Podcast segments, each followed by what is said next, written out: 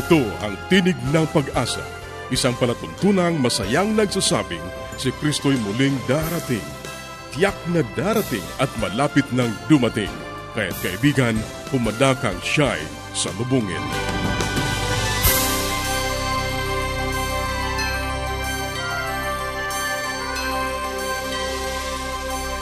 Ang palatuntunang ito ay inihahatid ng Adventist World Radio.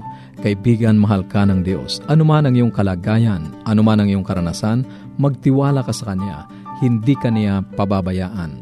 Sa Kanya, tayo ay laging may pag-asa. Ito ang iyong kaibigan, Ner Caranza, nag-aanyaya na muli niyo kaming samahan sa 30 minutong talakayan tungkol sa ating kalusugan, pagpapanatiling matatag at masaya ng tahanan at sa pagtuklas ng pag-asa na nagmumula sa salita ng Diyos.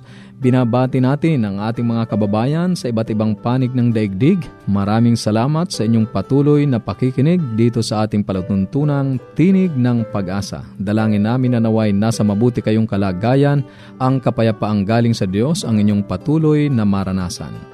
Inaanyayahan ka rin namin na makipag-ugnayan sa amin upang mapadalhan ka ng magagandang aklat at mga aralin sa Biblia na aming ipinamimigay.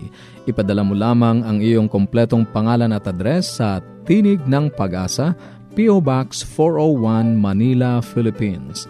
Tinig ng Pag-asa, P.O. Box 401 Manila, Philippines. Maaari ka rin mag-email sa tinig at awr.org. Tinig at awr.org o mag-text sa Globe 0917-1742-777 0917-1742-777 at sa Smart 0968-8536-607 0968-8536-607 At upang ma-download ang mga hindi napakinggang programa, magtungo lamang sa ating website www.awr.org www.awr.org Sa mga kababayan nating nasa Estados Unidos, maaari nyo na rin pong mapakinggan sa inyong mga cellphone ang ating programa. Idaya lamang ang 712-432-9975 712-432 9975. Maaari ka ring dumalaw sa ating Facebook account, facebook.com slash awr Luzon, Philippines. facebook.com slash awr Luzon, Philippines. Sa ilang saglit, ang buhay pamilya.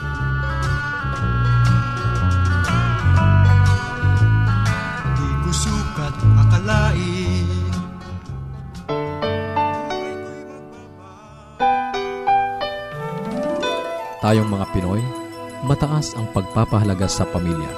Walang hindi kagawin. Lahat kakayanin. Kahit buhay, itataya natin.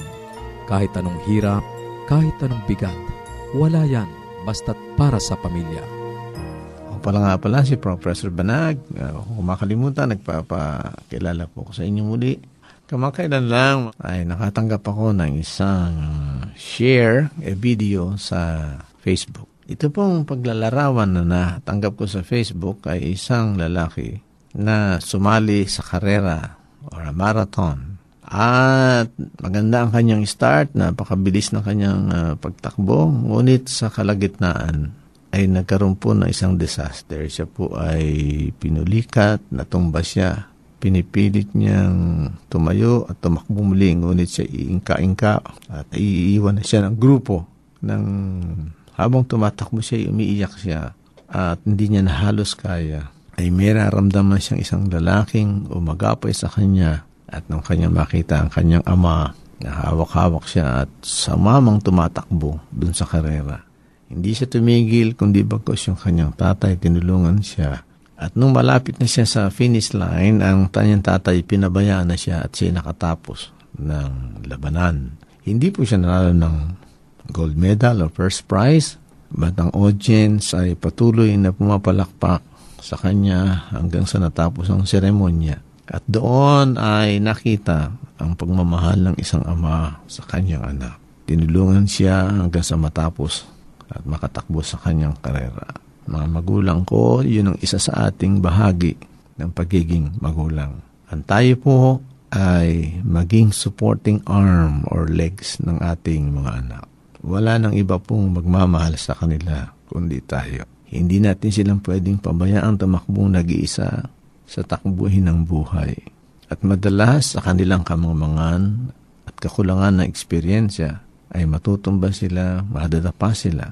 At tuwing sila ay babangon, wala nang pinakamasarap na pakiramdam sa isang anak na makita ang kanyang mahal na magulang na umaakbay sa kanya at tatapusin niya ang malaking labanan na ito ng kanyang buhay. Maraming mga magulang ang nakakalimutan yung malaking responsibilidad na yun. At para sa kanila, ang mga bagay na ito hindi nila nila gawain, kundi gawain ng katulong, pagpapalaki sa mga anak, gawain ng mga teacher na magturo ng tamang English grammar, education, philosophy, history, mathematics, and so on. At sa kanilang pagpapabaya na yun, ay hindi nila napapansin na hindi na nila ginagawa ang kanilang responsibilidad. Ang pakiramdam nila, magbigay lang na magbigay ng pera ng sweldo araw-araw o ting sweldo sa kanilang mga anak, bili ng mga bagay na gusto nilang bilhin, sapatos, damit, and so on. And yet, yung pong moral and spiritual support ay nawawala.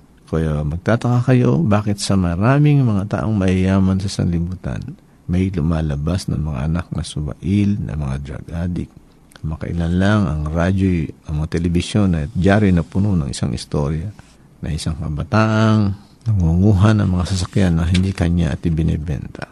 At ang kanyang mga magulang ay may yaman naman. At sa ngayon sa interview, ang kanyang mga magulang ay nakakulong din sa mga bilangguan at inamin ng kanyang ama, ina, ang kanilang kakulangan sa pagpapalaki sa batang ito. Ang batang ito ay namatay pagkatapos na siya makipagbarilan sa mga pulis. Kung hindi nagpabaya ang mga magulang ng inatupag ay kundi magsugal maghapon, maginom, magbarkada, at yung kanilang anak na dadapa sa larangan ng karera ng buhay ay hindi na nakabangon. O anong kalungkutan nila, ngunit hindi na nila maibabalik ang buhay. At sinisisi nila ang mga pulis na bumaril sa kanya na sana daw ay buhay pa siya. Tayong mga magulang, binigyan natin sila ng buhay, pinalaki. Ngunit habang nasa kalagitnaan sila ng labanan, nakalimutan natin sila. At nang sila'y hindi nakarating sa finish line ng mabuting buhay, nakukuha pa nating sisihin ng ibang tao na sana'y tayong naging ugat ng kanilang pagtatagumpay. Mga minamahal kong magugulang, kayo at ako, ang gabay na susuporta sa kanila at kung wala yon, sila'y mabibigong lahat. At sa kabiguang yon, kasama kayo at ako sapagkat hindi tayo naging tapat sa ating tungkulin bilang mga magulang. Tapos Professor June Banag, nagpapaalam po.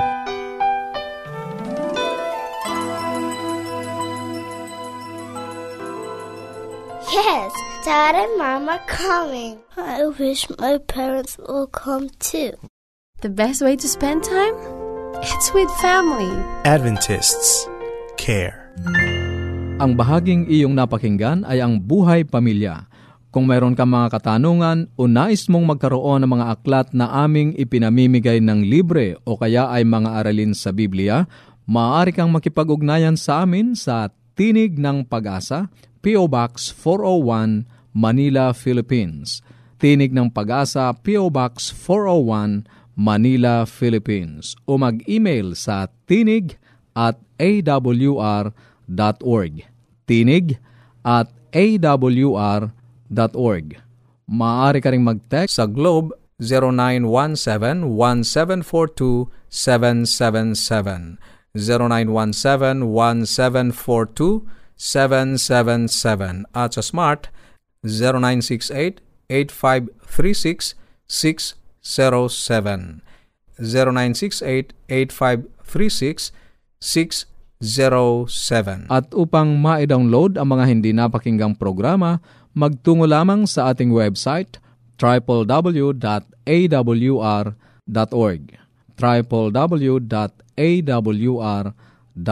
Maaari ka ring dumalaw sa ating Facebook account facebook.com slash awr Luzon, Philippines. Susunod, ang gabay sa kalusugan.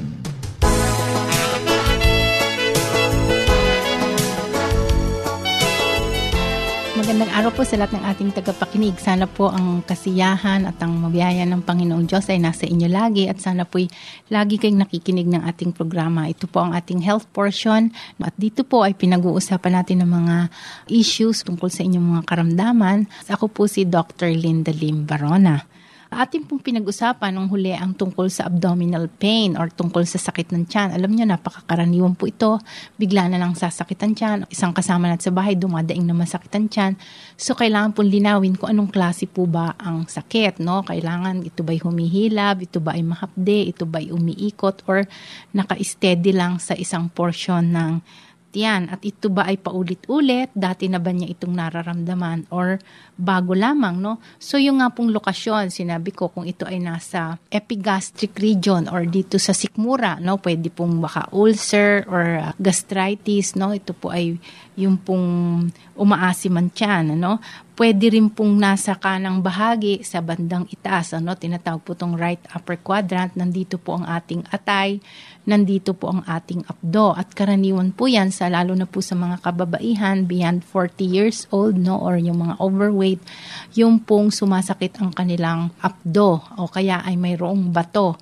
Yung pong cholecystitis, ibig sabihin namamaga ang kanilang mga abdo o kaya ay chole lithiasis. Ibig sabihin may bato sa loob ng abdo at ito ay nagkokos ng sakit. No? So, nandyan po ang sakit niyan sa itaas, sa bandang kanan. Kung ang sakit naman po ay nasa kanang bahagi at sa ibaba, at kadalasan po to sa mga kabataan or sa teenagers, no? ito po usually ang sakit sa mga appendicitis. No? Minsan may pupunta po sa aking pasyente, masakit ang tiyan, baka daw appendix. No? Yung ibig po sabihin nun ay appendicitis kung namamaga ang appendix.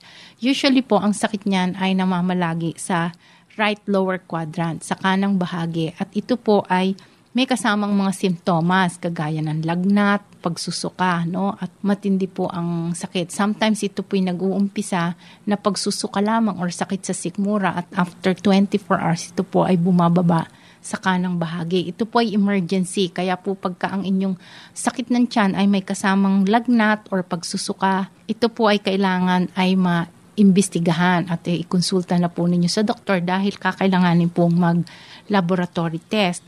Pwede rin pong sakit ng tiyan ay nandito sa may ano? kagaya po ng urinary tract infection, kung ang inyong pantog or ang inyong daanan ng ihi ay na-infect o di kaya yung mga sa kadalagahan, ano, yung pong tinatawag natin na dysmenorrhea, dyan po ang nagiging sakit niyan. Ngayon sa mga kapabaihan po, kung sila ay buntis at nagkaroon ng abdominal pain, kailangan ito po ay matingnan agad ng mga doktor kasi baka po ectopic pregnancy, no, nasa labas ang pagbubuntis o di kaya ay baka gustong ma kunan, no?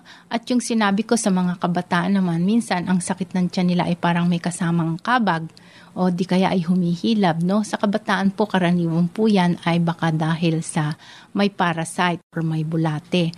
Ngunit dito po, kailangan po marilib muna ang kanilang abdominal pain bago po sila bigyan ng purga, no? Kasi ito po hindi advisable na bibigyan agad ng pampurga ang bata na habang masakit pa ang kanilang tiyan. Kung ito ay may kasamang pagsusuka, no, mas malakas po ang chances na ito ay may something is irritated sa bituka. Kaya maganda po ay maimbestigahan.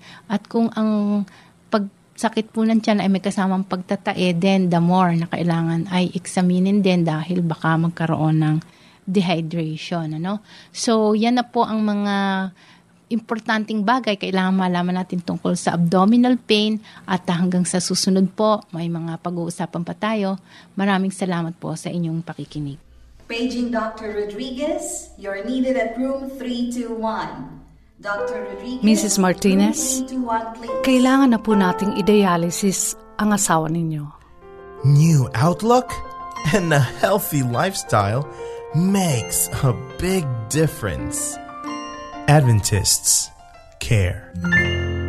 Ang katatapos na bahagi ay ang gabay sa kalusugan. Para sa inyong mga katanungan o anuman ang nais ninyong iparating sa amin, maaari kayong sumulat sa Tinig ng Pag-asa, P.O. Box 401 Manila, Philippines. Tinig ng Pag-asa, P.O. Box 401 Manila, Philippines. O mag-email sa tinig at awr.org.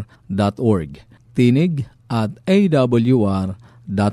Maaari ka ring mag-text sa Globe 0917-1742-777. 0917-1742-777. At sa Smart, 0968-8536-607.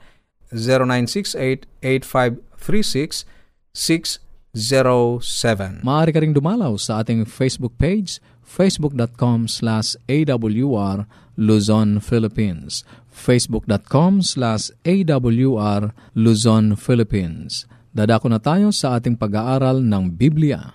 Kumusta ka kaibigan? Napakabuti ng ating Diyos. Ano pat sa araw-araw kanyang pinaparanas, ang kanyang dakilang pag-ibig, ang kanyang maraming pagkapala. Muli, narito ang yung kaibigan sa Himpapawid, Pastor Romeo Mangiliman. Nagsasabing, napakabuti ng Diyos, kaibigan. Patuloy tayo sa ating pag-aaral salita ng Diyos sa magitan ng bunga ng banal na Espiritu. Galacia Kapitulo 5, versikulo 22. Datapwat ang bunga ng Espiritu ay pag-ibig, katuwaan, kapayapaan, pagapahinuhod, kagandahang loob, kabutihan, pagtatapat. Ang bunga ng banal na Espiritu ay pagtatapat. Ito ay nangangulugan din na tapat sa kanyang pangako, nangungusap ng merong pagtapat sa panahon ng pagsubok, nanupat siya ay naninindigan at tumatayo sa prinsipyo, sa kabila ng ang kanyang buhay ay malalagay sa panganib. Ang Diyos ay nilarawan sa banal na kasulatan na tapat. Narito ang sinasabi ng Biblia sa katapatan ng ating Diyos. Ang wika sa mga awit 89 versikulo 8, O Panginoong Diyos ng mahukbo, sino ang makapangyarihang gaya mo? At ang pagkatapat mo'y nasa palibot mo. Kaibigan, ang Diyos ay tapat na bilang Diyos, na bilang manalalang, na bilang tagapagbigay ng pangangailangan ng kanyang mga anak. Ang Diyos ay tapat sa kanyang mga pangako. Kaya nga, gayta na lamang ang paglarawan ni Haring David ang wika, O Panginoong Diyos ng mga ukbo. Sino ang makapangyayarihang gaya mo, ang wika at ang pagkatapat mo'y nasa palibot mo. Narito ang sinasabing katangian pa ng Diyos na bilang isang matapat na Diyos. Sa mga awit 36, versikulo 5, Ang iyong kagandahang loob, O Panginoon, ay nasa mga langit. Ang iyong pagkatapat ay umaabot hanggang sa langit. Nanapat, ang Diyos ay tapat sa lahat niyang mga pangako at gayon din na bilang isang Diyos hindi lamang sa lupa, kundi pa naman hanggang sa langit. At narito pa ang sinasabing katangian ng Diyos ayon sa mga awit 89 versikulo 33. Ngunit ang aking kagandahang loob ay hindi ko lubos na aalisin sa Kanya. Ni akin mang titiisin na ang pagkatapat ko'y magkulang. Kaibigan, sa araw-araw nating pamumuhay, ang Diyos ay napakatapat sa kanyang pangako sa kanyang mga anak. Nanapat halimbawa ang Diyos sa katapatan, na bagamat tayo sa madalas na pagkakataon, tayo ay hindi tapat sa ating pangako sa Diyos. Kaibigan, ang Diyos ay napakatapat. Ang wika pa sa Panaghoy 3 23, Ang mga yaoy bago tuwing umaga, dakila ang iyong pagtatapat. Mga awit 98, versikulo 2, Ipinakilala ng Panginoon ang kanyang pagiligtas. Ang kanyang katuwiran ay ipinakikilala niyang lubos sa paningin ng mga bansa. Kaibigan, meron ka bang karnasan at nakilala mo ang katapatan ng Diyos? Na dapat sa kabila ng ating mga pagkukulang sa araw-araw, ang Diyos ay kanyang pinapasikat ang araw sa umaga at pinapalubog sa gabi. Tayo ay binibigyan ng mahimbing na pagtulog at kinabukasan tayo ay nagigising. Narito naman ang mga pagkapala na bunga ng katapatan sa ating Panginoon. Sa 1 Korinto, Kapitulo 10, versikulo 13, hindi dumating sa inyo ang anumang tukso, kundi yoong matitiis ng tao. Datapwat tapat ang Diyos na hindi niya itutulot na kayo'y tuksuhin ng higit sa inyong makakaya, kundi kalakip din ng tukso ay gagawin naman ang paraan ng pag-ilag upang ito'y inyong matiis. Kaibigan, natusubok ang ginto kung ito'y tunay sa magitan ng pagdaan sa apoy. Ganon din ang ating pananampalataya. Tayo ay nasusubok kung tayo ay tapat sa ating tinanggap na pananampalataya. Nasusubok tayo. Nagkakaroon tayo ng mga tukso sa paligid. Pero kaibigan, ang pangako ng Panginoon, kung sakali man ikaw ay nagkakaroon ng mga tukso, ang pangako ng Panginoon, ikaw ay kanyang tutulungan. Ito ay isang pagkapala, kaibigan. Bibigyan ka ng kapangyarihan para ikaw ay makalaban sa tukso. Na napat hindi lamang kapangyarihan ang bibigay ng Diyos sa iyo, tutulungan ka ng Panginoon. Ang kailangan lang, kaibigan, ikaw ay lalapit sa Panginoon kapag ka ikaw ay nanalangin at hingin mo ang gabay at tulong ng Diyos, kaibigan. Ikaw ay palalakasin ng ating Panginoon. Kaya nga ang sabi ni Apostol Pablo sa kanyang sulat, I can do all things through Christ. Lahat ng bagay ay aking magagawa sa magitan ng nagpapalakas sa akin. Kaibigan, mahina tayo sa ating sarili. Subalit ang Diyos na ating pinaglilingkuran ay nanalo sa kanyang pakikipaglaban sa Diablo. At sapagkat ang Diablo ay talunan at ang ating Diyos na pinaglilingkuran ay may tagumpay, kaibigan niyang tagumpay na yon laban sa tukso, ang kanyang pinagkakalab sa atin upang tayo naman ay maging matapat sa ating pangako sa Diyos. Nung ating tinanggap si Kristo na ating tagapagligtas, tayo ay nangako na susunod sa ating Panginoon. Kaibigan, sa ating sarili, hindi natin kayang sundin yung pangakong yon. Subalit, sa tulong ng ating Panginoon, sa magitan ng kapangyarihan ng Santong Espiritu kaibigan, tayo ay lalakas upang tayo ay merong pagtatapat sa ating pangako sa ating Panginoon. Ito ang unang binabanggit ng Biblia na mga pagkapala at sinasaya pa rin sa 1 Tesalonica 5.23 at pakabanalin kayong lubos ng Diyos din ng kapayapaan at ang inyong espiritu at kaluluwa at katawan ay ingatang buo na walang kapintasan sa pagparito ng ating Panginoong Heso Kristo. Kaibigan kong hingin mo ang tulong ng ating Diyos na pagkatapos na tayo ay tumanggap sa Kanya na bilang ating tagapagligtas, ingatan ka ng Panginoon para ikaw ay makalampas o makadaan sa maraming pagsubok at ikaw ay maging matibay sa iyong pananampalataya sa Kanya. Kaya sayo pa sa 2 Thessalonica 3.3, Ngunit tapat ang Panginoon na magpapatibay sa iyo at sa iyo'y mag-iingat sama-sama. Kaibigan, itong pangako ng Panginoon. Ingatan ka, pagpapalain ka. Oo nga tayo ay nabubuhay sa libutan at maraming pagsubok sa ating paligid. Pero kaibigan, napakatapat ng ating Diyos ingatan tayo sa lahat ng pagsubok. Ang kailangan lang ating hingin ang kanyang gabay, ang kanyang tulong sa atin. Ang sayo pa sa Hebreo 10.23 na ating ingatang matibay ang pagkakilala ng ating pag-asa upang huwag magalinlangan sapagkat tapat ang nangako. Kaibigan, nag-aalinglangan ka ba sa pangako ng Diyos? Halimbawa sa ating pangangailangan sa araw-araw Pinangako ng Panginoon na kanyang ipagkakaloob ang lahat ng ating kailangan. Hindi ka ba naniniwala dong kaibigan? At ang sayo pa ng ating Biblia, pupuna ng Diyos ang lahat ng ating pangangailangan ayon sa kayamanan ni Kristo Jesus. Hindi ka ba naniniwala kaibigan sa pangako ng Diyos na napakatapat sa kanyang pangako? Kaibigan, tapat ka ba sa iyong pangako sa Panginoon? Nung ikaw ay tumanggap sa Panginoon at nangakong susunod sa Kanya, tapat ka ba sa iyong pangako kaibigan? Sa araw-araw sa ating karanasan, napakatapat ng Diyos. Kanyang pinagkakaloob ang maraming pagpapala upang ating tamasayin ang mga pagpapalang ito. Kung ating bilangin sa araw-araw kaibigan ang maraming pagpapala ng Diyos, hindi nating kayang bilangin, hindi nating kayang tarukin ang mga pangako ng Diyos sapagkat napakadami sa kabila ng tayo ay maraming mga pagkakamali sa harap ng ating Panginoon. At ang sabi ng banal na kasulatan kaibigan ayon sa Lukas Kapitulo 16, versikulo 10, ang mapagtapat sa kakaunti ay mapagtapat din naman sa marami.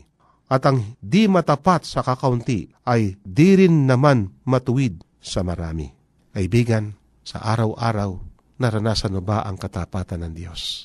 Ang bunga ng banal na Espiritu ay katapatan. Kaibigan, idalangin natin sa Diyos, makita nawa sa atin ang pagtatapat hanggang sa Kanyang pagparito. Maraming salamat sa iyong pakikinig. Sana'y nakinabang ka sa ating mga pag-aaral. Ating itutuloy ang mga paksang nasimulan sa susunod nating pagtatagpo sa ganito ring oras at himpilan. Muli ka naming inaanyayahan na makipag-ugnayan sa amin sa anumang katanungang nais mong iparating, gayon din kung nagnanais kang magkaroon ng mga libreng aklat at mga aralin sa Biblia. Sumulat ka lamang sa Tinig ng Pag-asa, P.O. Box 401, Manila, Philippines. Tinig ng Pag-asa, P.O. Box 401, Manila, Philippines. Maaari ka rin mag-email sa tinig at awr.org. Tinig at awr.org o magpadala ng mensahe sa ating Facebook account facebook.com slash awr Luzon, Philippines facebook.com slash awr Luzon, Philippines. Maaari ka rin mag-text sa Globe 0917-1742-777. 0917-1742-777. At sa Smart 0968-8536-607. 0968-8536-607. At upang ma-download ang mga hindi napakinggang programa, magtungo lamang sa ating website www.awr.org www.awr.org Sa mga kababayan nating nasa Estados Unidos, maaari nyo na ring mapakinggan sa inyong mga cellphone ang ating programa. Idaya lamang ang 712-432-9975 712-432-9975 ito pong muli ang iyong kaibigan, Narcaranza, pansamantalang nagpapaalam.